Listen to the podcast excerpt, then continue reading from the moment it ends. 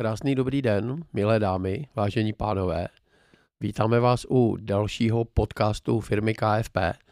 Mé jméno je Petr Pavlásek a se mnou je tady dneska milý host Lukáš Paldus. Ahoj Lukáši. Dobrý den, vážení posluchači, ahoj Petře.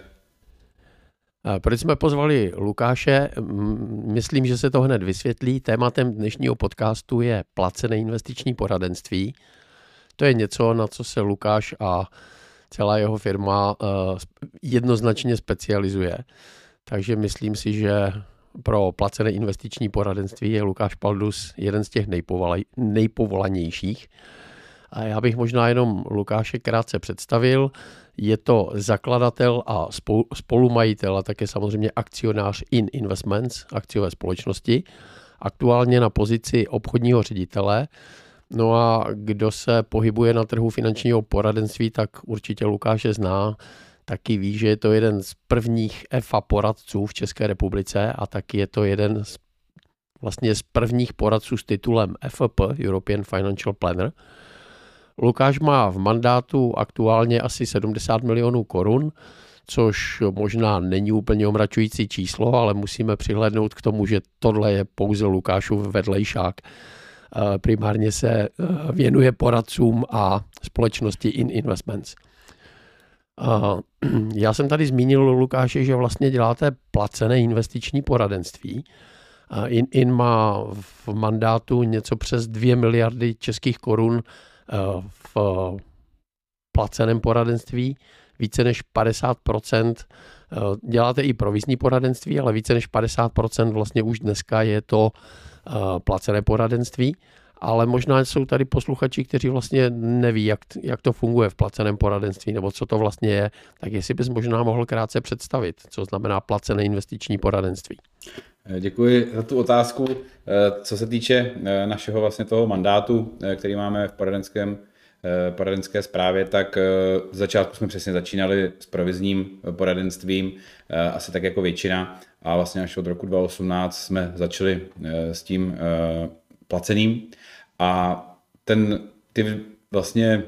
pohled na to placené poradenství já vnímám vlastně ze dvou směrů a ten jeden směr je to, kdy si nechávám strhávat vlastně odměnu z klientova investičního účtu.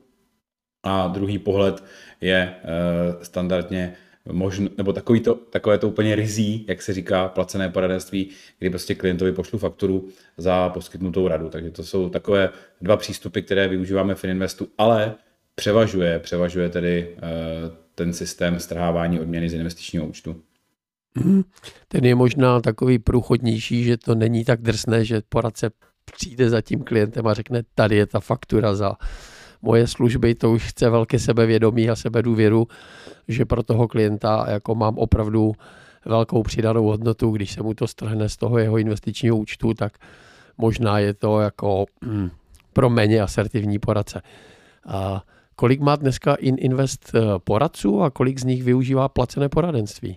V současné době máme 230 vázaných zástupců, kteří vlastně mají v tom poradenském mandátu celkem v součtu 4,5 miliardy, ale to je právě součet provizního i placeného dohromady a z toho ta polovina v tom placeném.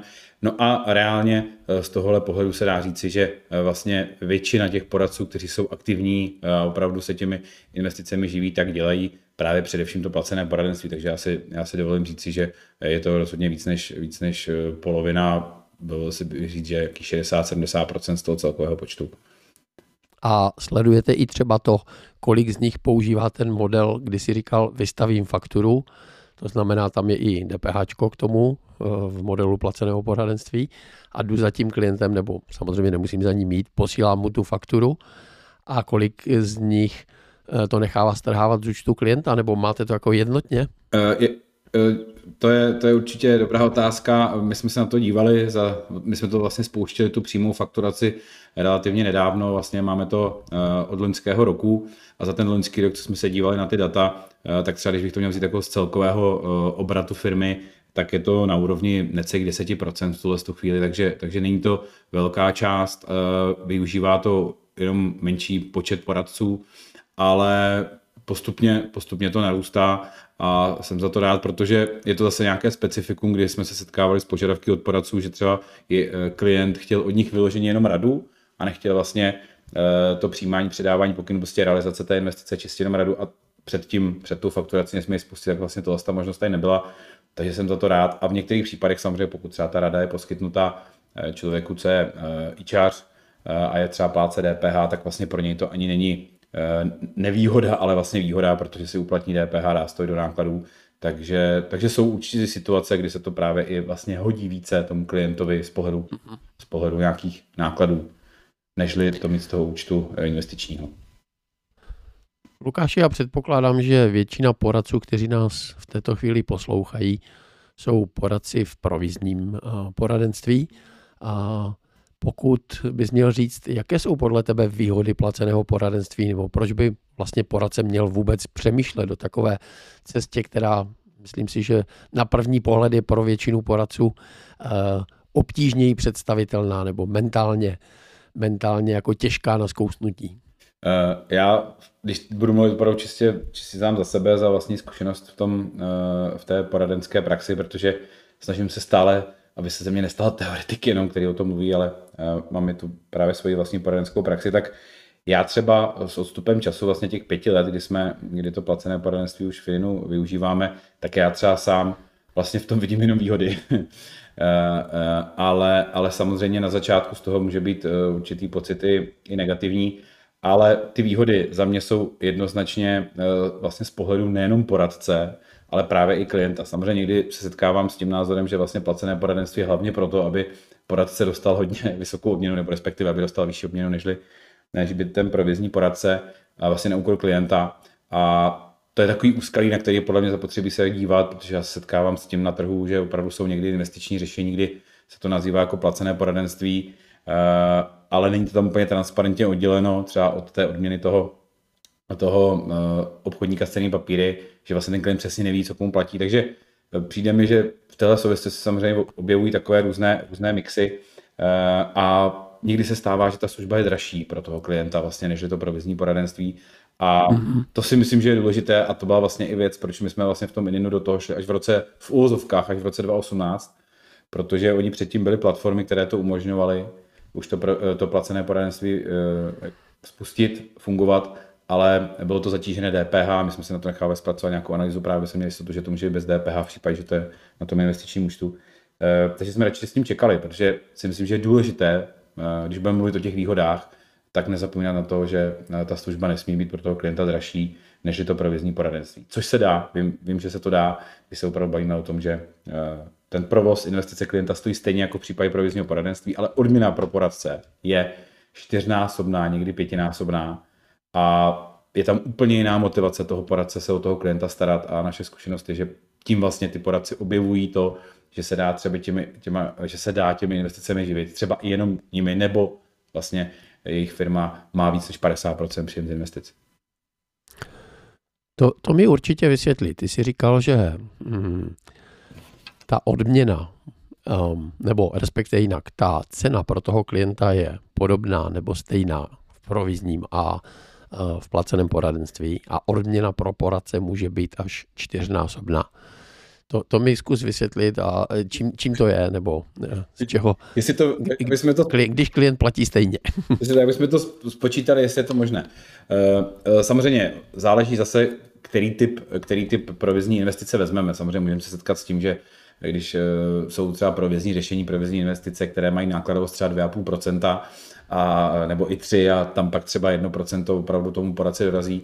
Ale když se budu bavit o něčem seriózním v cenové hladině západního světa a budu se bavit o investicích, které mají nákladovost nižší než 2%, tak opravdu v tom provizním poradenství se můžeme bavit o tom, že tomu poradci reálně dorazí něco na úrovni 0,2-0,3% vlastně z toho objemu. Jo. Takže když to vezmu z těch 2%, mu dorazí třeba 10%, maximálně 20%. No a v případě toho placeného poradenství, tak se stále jsme schopni dostat s nákladovostí pod 2%, ale s tím, že tomu poradci reálně dorazí 1% i 1,2%. To znamená, když to zase vezmu z toho nákladu, co platí klient, tak vlastně poradci dorazí polovina, 50% versus těch 10%, co se zmiňoval. A když budeme počítat jednoduše, tak když vezmeme že odměna poradce například 1,25%. My třeba v rámci Ininvestu máme maržinu 0,25, to znamená z těch 1,25, co si domluví s klientem, tak my si necháme těch 0,25, takže opravdu reálně klientovi poradci dorazí 1%. K tomu přičteme nákladovost cenných papírů, když poradce použije naše in portfolio, kde máme prostě nízkonákladové řešení, tak se pohybujeme na nějakých 0,2, 0,3%. No a když tomu přičteme custody za evidenci cenných papírů tomu klientovi 0,18, tak když to sečteme 1,25 plus 0,3 plus 0,15, 0,18, tak jsme pod těmi opravdu 2%.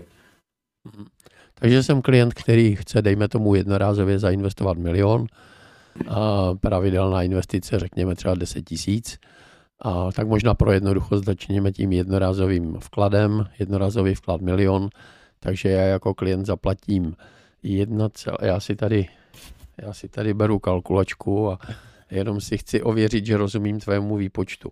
Takže jako klient zaplatím 1,25 plus, ty si říkal nákladovost těch produktů, tak, řekněme 0,2 plus custody si říkal, že to je asi 0,18. Jo, v případě, jako mluvím přesně o konkrétních číslech v rámci investmentů. Mm-hmm. Jasně. Jo, takže jsme v součtu 1,7, něco takového. To jsem se ztratil, takže no. 1,25 plus 0,18 plus 0,2, řekněme 3. Radši 3 u těch. A jsem 1,73, jasně. No, přesně tak. Takže ve srovnání s nějakým fondem v České republice standardním, které jsou někde mezi 2 a 2,5%, tak jsem o kousek níž. Ještě dokonce a jako níž. A jako poradce, kdybych byl poradce jiný investuji, tak dostanu zhruba 1%. Přesně tak, protože to naše marže, tak to máme nastavené jak 0,25 z těch 1,25, takže opravdu to 1%. Versus, když by u nás poradce dělal provizní poradenství na nejrozšířenějších platformách v České republice, se pohybuje ta výplata toho trail fee na úrovni 30% z management fee, a když vezmeme, že když budeme se bavit právě o nějakým levnějším fondu, který má nákladovost 1,7, třeba 1,8, tak má management fee třeba 1%, no a 30-40% z 1% je nějakých 0,3, 0,4, takže opravdu jsme takhle. A pokud jsem klient, který investuje pravidelně měsíčně, řekněme těch, 10 000 korun, ať se to dobře počítá, tak z toho dostanu tak mě to stojí jako klienta stejně, to znamená zhruba 1,73, a jako poradce z toho dostanu stejně jako u té jednorázové investice, to znamená zhruba 1%. Jasně, tam to vlastně je, že vždycky z celkového objemu, co je v té investici, takže tam je to vlastně jedno, jestli to je pravidelná investice, jednorázová, mix dohromady. Prostě každý rok ten poradce dostane to 1% z objemu, ale samozřejmě to strháváno jednou za rok, ale je to na kvartální bázi. Jasně. Tak rozumím tomu, v čem je to pro mě lepší jako pro poradce. A ještě nějaké další výhody pro poradce? To, co jsme vlastně navnímali my za tu dobu, tak vlastně je to jako pro někoho třeba to může být detail, že jako dostanu dvojnásobek, trojnásobek, někdy možná 4násobek oproti proviznímu poradenství, ale... Tak to je takový příjemný detail. Příjemný detail, ale já se opravdu setkávám s tím, že někteří poradci říkají, jo, tak já dostanu víc a jako, kde je ta další výhoda. Ale ono totiž s tím má pak souvislost strašně moc dalších věcí. S tím, že ten poradce je opravdu zaplacen, protože on má úplně jinou motivaci se o toho klienta starat. Protože já se setkávám s tím, že v tom režimu provizního poradenství, když ten poradce vlastně ví, že dostane zanedbatelnou částku z toho, co má v poradenském mandátu, tak on je pak vlastně není motivován o toho klienta se starat, ale spíš vlastně řeší otázku, aby tam ten klient zase přihodil nějaké peníze a zatížil ho třeba dalším stupním poplatkem, protože vlastně ví, že z té investice dlouhodobě bez nových peněz a stupňů poplatku se mu vlastně nebude rentovat ten biznis. Takže já se pak setkávám s tím, že ten poradce, když je právě v tom režimu placeného poradenství a ten klient přijde třeba v době poklesů, chce zainvestovat jednorázové peníze, tak samozřejmě ten poradce ho nezatíží nějakou jednorázovou další odměnou, nezatíží ho žádnou odměnou, to znamená, že ten klient investuje bez poplatků a vlastně, když pak ty trhy rostou, tak hnedka vidí ten mínus a ten poradce, proč by toho klienta zatěžoval, protože on prostě ví, že vždycky dostane to 1% z celkového objemu a ví, že když ten klient bude spokojený a bude mu ten objem růst, tak samozřejmě 1% ze 2 milionů nebo 1% z jednoho je samozřejmě jednou tolik, takže ono to pak má jako takové ty návaznosti v dlouhodobém směru toho podnikání, že ten poradce úplně jinak nahlíží na toho klienta, jde na tu schůzku s tím, že nepotřebuje, aby tam ten klient přihodil nové peníze, aby ho zatížil vstupním poplatkem, a prostě se s ním popovídá, uklidní ho, řídí ty jeho emoce, a určitě většina posluchačů, nebo možná všichni, budou znát, že hlavní přidaná hodnota poradce není v tom, že vybere super ETF-ko a super investiční účet, ale to, že toho klienta udrží v té investici. A tam pak je důležitá ta motivace právě, bohužel, nebo nevím, jestli bohužel, ale je důležitá prostě ta finanční motivace, aby se od toho poradce, aby se od toho klienta ten poradce staral. Jasně, rozumím. Takže pokud jsem poradce, tak to, co je pro mě nejzajímavější, jestli jsem to správně pochopil, je, že dostávám 1% z toho AUA, Asset Under Advisory, toho, co je v tom mandátu, o který se ten poradce jako poradensky stará. A když ten mandát jako roste, tak to moje procento je pořád větší a dostávám, klientům se to teda strhává kvartálně a já jako poradce dostávám kvartální odměnu. Přesně tak, vždycky tam je samozřejmě závislost mezi tím, že poradce dostává odměnu v situaci, kdy je stržena, nebo následně až potom, co je stržena klientovi. Já se setkávám s tím, že bohužel, si dovolím říct, v dnešní době ještě existují zálohové provize v investicích, což mi přijde naprosto science fiction, ale bohužel to ještě funguje, tak rozhodně u nás tohle tady nefunguje a v placeném poradenství rozhodně ne, že vždycky musí být nastažená klientů. Pokud jsem teda poradce, který dělá investice a dostanu se na nějaké AUA 100 milionů korun, tak se dá říct, že kvartálně se mi rozděluje v průběhu roku odměna 1%, to znamená 1 000 000 korun pro poradce, kteří se v tom neorientují, aby si uměli něco konkrétního představit. Takže můj cíl je vybudovat 100 milionů, 200 milionů a tak dále. To si řekl krásně. To si řekl moje odměna. To je přesně takový ten cíl, co vlastně, nebo ne cíl, ale vlastně takový, za mě takový zlomový bod, kdy vlastně, když ten poradce, nebo ať už nebo poradenská firma nějaká menší, tak se dostane na těch 100 milionů a vlastně generuje jim cash flow stabilně 1 000 000 korun, tak prostě ten poradce, ta firma je tak jako víc v pohodě v tom, že prostě ví, že to cashflow je stabilní a je schopno se vlastně mentálně zabývat jinou věcí, nežli tím, že prostě potřebuji klientovi naúčtovat pak, abych mohl ekonomicky fungovat. Jasně. A víme, že pokud to poradce s klientem vyloženě neskazí, tak většinou klient, který získá tu důvěru, tak investuje a už jako velmi málo klientů mění svého poradce, který se o ně jako stará dobře a dobře to funguje. Dobře, jaké jsou teda výhody pro klienta? Já jsem zatím z toho rozhovoru pochopil dvě, a to jedna věc je, že ušetří možná trošku na poplatcích, protože dneska fondy účtují, řekněme, v České republice 2 až 2,5% a u vás se dostávám jako klient na 1,73, jsme se dopočítali, takže to je jasná výhoda, to chápu. A druhá výhoda, ty jsi zmiňoval transparentní věc, vidím, za co platím, vím, za co platím si Lukáše Palduse, nebo respektive kolik mu platím, a očekávám, že se teda o mě bude starat. Napadají tě ještě nějaké další výhody, které jsme nezmínili? Já bych možná v tomto případě zmínil jako konkrétní situaci, kterou jsem právě zažil se svým klientem, nebo respektive klientkou, když jsem vlastně přecházel z toho provizního poradenství na placené, že sám jsem si to zažil. Já vždycky se snažím nebýt kovářova kobyla, jak se říká, která chodí bosa. To znamená, že než jsme spustili to placené poradenství, tak jsem začal já sám první a u svých klientů. A právě jedna klientka mě příjemně překvapila, že právě když jsem za ní šel na schůzku, že jí právě budu říkat, že budeme přecházet z provizního na placené poradenství, že vlastně otevřu všechny karty, řeknu, co za kolik platí a kolik jsem vlastně dostával doteď a kolik budu dostávat nyní a kolik jí to bude stát.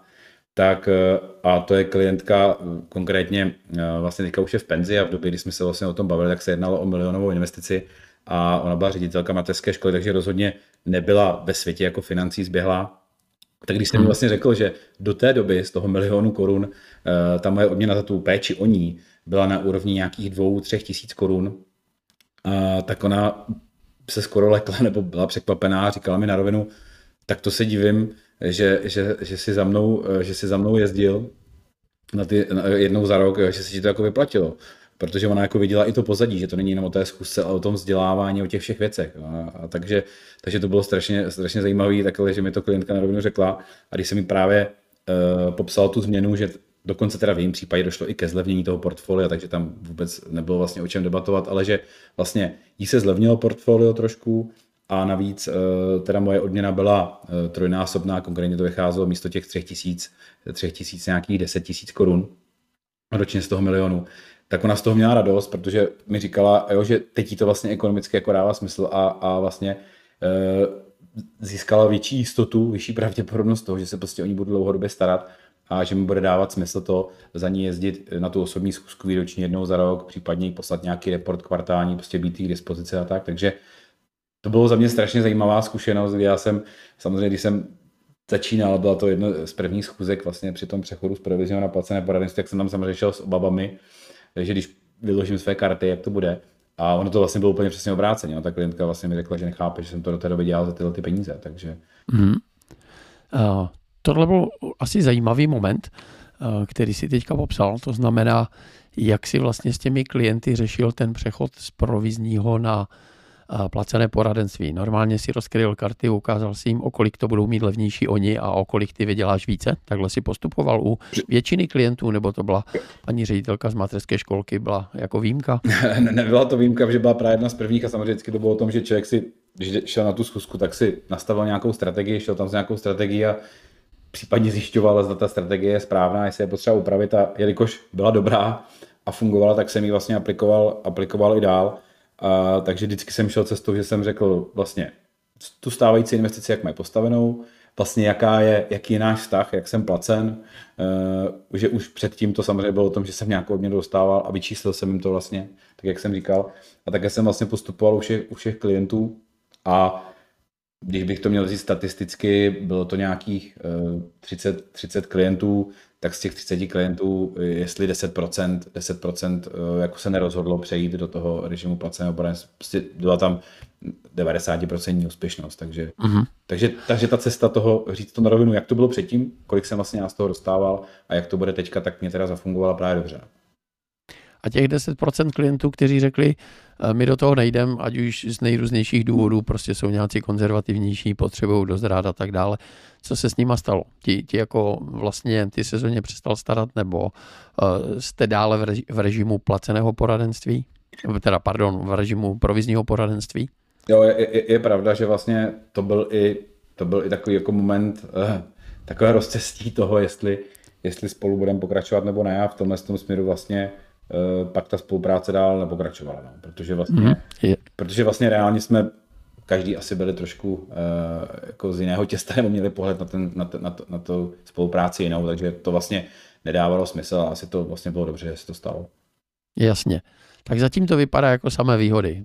Pojďme se podívat na nevýhody. Ty jsi říkal, že žádnou nevýhodu nevidíš, ale jako znalec obou systémů zkus přijít na něco. Já určitě vlastně přesně je otázka, jestli to definovat jako nevýhodu, ale prostě je to věc, s kterou se ten poradce musí poprat a což vlastně celkově v našem podnikání nebo obecně možná v životě, tak jsou vlastně takový ty strachy a předsudky v našich hlavách a vlastně to, co my si vytváříme sami ve své hlavě, jako ty bloky. A to si myslím, že je vlastně to, co jsem zmínil a i s čím vlastně já jsem šel na tu první zkusku, že jsem se vlastně bál toho i sám, že vlastně rozkryju ty karty a že ta klientka mi řekne, no to prostě, já jako něco tam platím, budeš dostávat víc, to já nechci, to já chci abys mi to zlevnil víc, ty budeš mít stejnou odměnu nebo jenom o trošku větší a celkově mi sníš zlevní to portfolio. Také jsem třeba přemýšlel já sám v hlavě a vlastně jsem z toho měl obavy a ve výsledku reálně se to opravdu vůbec nestalo. No, to jsem se chtěl zeptat. Řekl ti někdo z klientů, ale ty tam máš 1%, já ušetřím kousek, tak pojďme se ještě rozdělit do toho 1%, ať nemáš 4x víc, ale ať máš třeba 2x víc. Řekl to někdo? Právě, že neřekl a jediný, kdo si to říkal, tak jsem byl já, moje hlava. ale mentálně jsem si říkal, že to člověk jako z té hlavy právě musí vypustit před tou zkuskou, že vždycky jsem tak nějak jako historicky se zafixoval, že když člověk prostě šel na nějakou zkusku s klientem a přemýšlel, co by se mohlo pokazit, tak většinou to tak bývá, že když to člověk v hlavě nastaví a bude přemýšlet nad tím, co se může na té zkusce pokazit, tak se to pokazí. takže já jsem se snažil v hlavě jít s tím, jdu za klientkou s tím, že prostě přejdeme do placeného poradenství, budou výhody pro obě strany, tak není vlastně důvod, proč by to nemělo dopadnout. A bylo to, nakonec to tak bylo. Já mám stejnou zkušenost, když jsem se bavil s Jardou Pultarem, který vlastně zaváděl placené balíčky u klientů a obcházel jednoho klienta za druhým a říkal si, že mnoho z nich řekne, že nechce ten placený balíček, když to předtím měli v jiném režimu.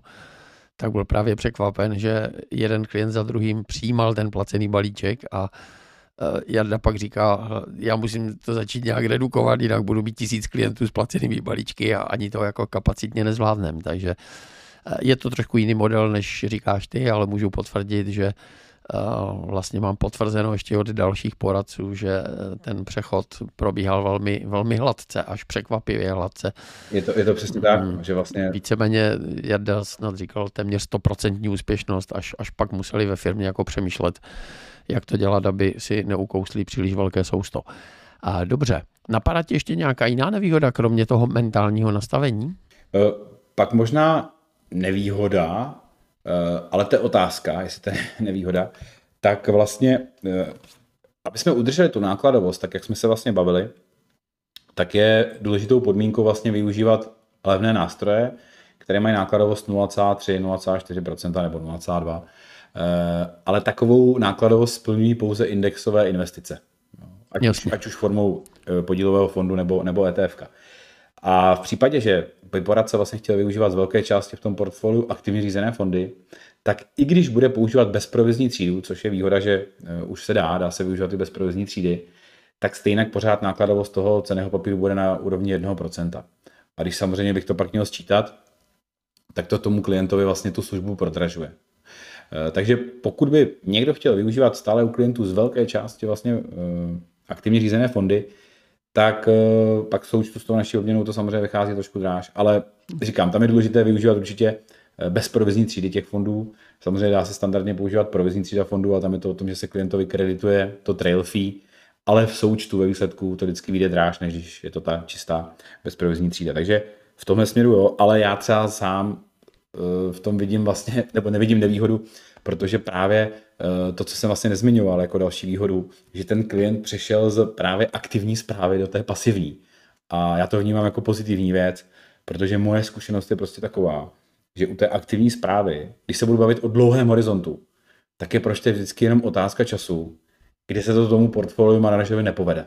A já si pamatuju od vás, od KFP, fond takový zmiňovaný v roce 2008-2007 Franklin Mutual Global Discovery, asi si ten fond pamatuje. Ano, určitě. A vždycky jsem mluvil o té aktivní správě, že to ten manažer super trefil, že v té krizi 2008, kdy vlastně on klesal méně než trh a rostl stejně jako rostl trh, no jenže pak v dalších dekádě to netrefil.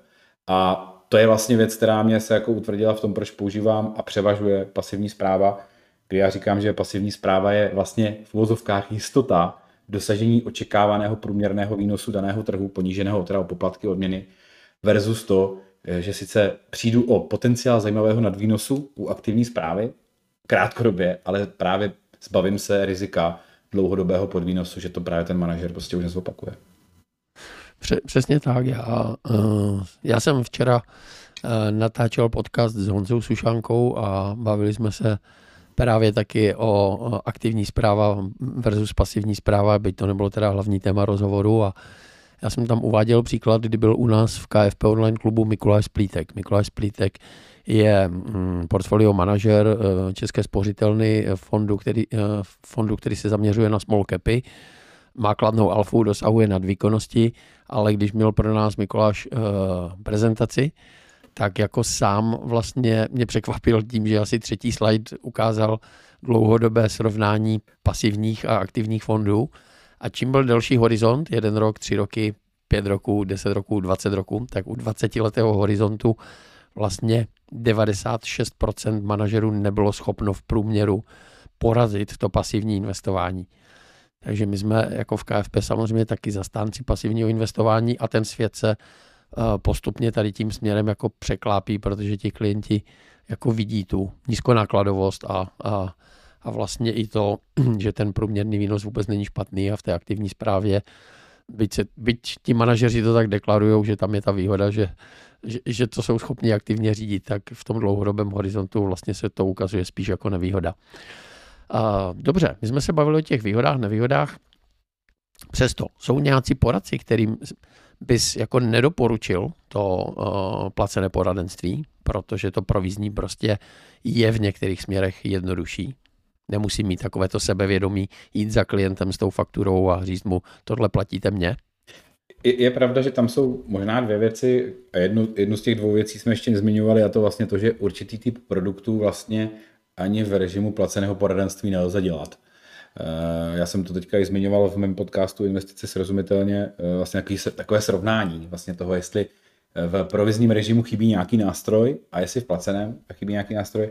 A když budu se bavit o specifických investicích pro bonitnější klienty, jako jsou fondy FKI, tak fondy kvalifikovaných investorů v České republice, lokální řešení, tak ty neumožňují to, že by vydávali fondy v bezprovizní třídě, očištěné od trail fee. Takže v tom si myslím, že je specifikum toho, že je důležité mít i pořád možnost sjednávat provizní produkty, proto my zase v Ininvestu nejdeme jen cestou dogmaticky jenom placeného poradenství, samozřejmě právě poradci mají k dispozici pořád to provizní, protože prostě určité nástroje v tom placeném poradenství smysl nedávají a hlavně nejsou ani k dispozici. Takže to je asi ta věc jedna. A pak ta druhá je samozřejmě o nějakých zkušenostech, o vývoji osobnostním a nějakým podnikatelským toho daného poradce, tak určitě si myslím, že na začátku, pokud někdo začíná ve financích nebo v investicích, tak asi úplně nebude umět tomu klientovi vlastně vysvětlit tu přidanou hodnotu a to otevření karet pro něj může být náročné. A v tomhle směru já doporučuji obecně jít spíš cestou, tam takové přirovnání k právníkům, spíš jít cestou koncipientů. My se v rámci Investu setkáváme právě s tím modelem z určité části, kdy vlastně naši partneři si budují vlastně svoji firmu, ale je to firma ve stylu, ne, že je tam 5 obchodníků a každý dělá všechno, to znamená od obchodu až po uzavření a servis, ale že mají vlastně specialisty. Tak jako je to u právníků, že prostě si najmou na začátku koncipienta, který si to všechno prostě učí a tak dále. Takže tohle si myslím, že je třeba dobrá cesta, jak se k tomu dostat, najít si někoho zkušeného a jít k němu v uvozovkách jako ten koncipient v těch investicích a nabrat ty zkušenosti. Já určitě souhlasím s tím, že pro začínající poradce je to smrtelné nebezpečí hned skočit do placeného poradenství, že umřou hlady, protože na to nemají to sebevědomí a ty znalosti, aby toho klienta přesvědčili nebo oslovili. A to znamená, kdybys viděl tu hranici, jsem začínající poradce, dělám to půl roku, rok, 2 roky, 3 roky, máš nějaký tip, kdy bych o tom mohl začít uvažovat? A takhle přesně hranice si těžko definovat, záleží, jak by ten poradce byl vlastně, nebo to, že někdo něčemu věnoval půl roku, záleží, kolik hodin z toho půl roku tomu věnoval, ale myslím si, že asi jako na začátku roční horizont asi si myslím, že by nebyl úplně ideální, takže myslím si, že potom třeba roce, kdy opravdu to bude model koncipienta, který prostě získá tu praxi za rok a opravdu bude tomu věnovat plný čas pracovní, tak si myslím, že po roce ano, ale asi úplně na začátku v tom půlročním horizontu asi ne. Dobře, dejme tomu, že jsem poradce, který má zkušenosti 2-3 roky, makám naplno, takže už se cítím nějaký zkušenější, ale vlastně nevím, jak začít. Co bys mi doporučil, když bych chtěl přejít na placené poradenství? Jak s tím jako vlastně začít? Já si myslím, že určitě ideálně od někoho se inspirovat, nebo takhle ideálně mít nějakého kouče, někoho prostě, s kým si o tom může popovídat, někdo, kdo mu prostě pomůže získat v tom sebevědomí, hlavně si to nastavit nejdřív mentálně v hlavě, protože pak už to půjde, ve výsledku je to vlastně jenom o té naší hlavě. A v tomhle směru si myslím, že je dobré získat nebo domluvit si vlastně nějaký coaching s někým, kdo je vlastně zkušený v těch investicích, myšleno v tom placeném investičním poradenství. My jsme i v rámci toho spustili v rámci Ininvestu, nazvali jsme to in-inbooster. Prostě je to kombinace právě coachingu jako obecného, jak vést podnikání, ale plus k tomu tam má vlastně člověk mentora, který se tím placeným poradenstvím dlouhou dobu zabývá. Takže nějakou takovou kombinaci bych viděl ideálně, prostě vzít si někoho, najít si někoho na internetu, kdo prostě se tím živí a je ochoten platit třeba klidně hodinovou sazbu za konzultace. Myslím si, že to není nic jako špatného, samozřejmě pak už je to na tom, jak se ty dva lidé domluví, ale my třeba v rámci Investu tohle to takhle děláme, dáváme tu možnost, když někdo má zájem právě, tak domluvíme jednání mezi nějakým zkušeným poradcem, který na to má čas a je ochotný vlastně poradit tomu méně zkušenému, případně jsme spustili ten nový program. Ale je to teda o asi placené službě, protože pokud jsem třeba v nějakém multilevelu nebo jsem v nějaké firmě, kde jsem řadový poradce a je tam šéf společnosti, no tak ten má primární motivaci mě v uvozovkách koučovat a vést zdarma. Kdežto, když celý ten poplatek jde za mnou, tak je to o tom, abych se domluvil s Lukášem a kolik za to teda bude štít za ten jakoby coaching a pomoc. Nebo mi pomůžeš zadarmo, když jsem u vás? Samozřejmě v rámci Ininvestu tam opravdu záleží na té domluvě. My se snažíme v tomhle směru nějak úplně to lidem nediktovat, jakým způsobem mezi sebou si domluví tu odměnu. Dám konkrétní příklad. Stává se nám, že se nám sem tam ozve poradce, který má zájem o spolupráci, ale my máme podmínku, že musíme minimálně 10 milionů v poradenském mandátu a prostě tuto podmínku nesplňuje a chce s námi přesto spolupracovat, tak mu na rovinu říkáme, že napřímo s námi spolupracovat nemůže, ale já mu můžu říct si v jeho daném regionu, kde působí, najít mu vlastně zkušeného koordinátora v rámci Ininvestu a zprostředkuju jim ten kontakt, ale to, jakým způsobem oni se domluví ve smyslu toho, jestli právě to bude takovou tou klasikou, co je známá, že rozdílovka, anebo jestli bude placený s tím člověkem jako hodinové, to už jako nechávám na nich, takže není to něco, co bychom jako preferovali jednu nebo druhou variantu, záleží to, co těm dvou stranám bude vyhovovat.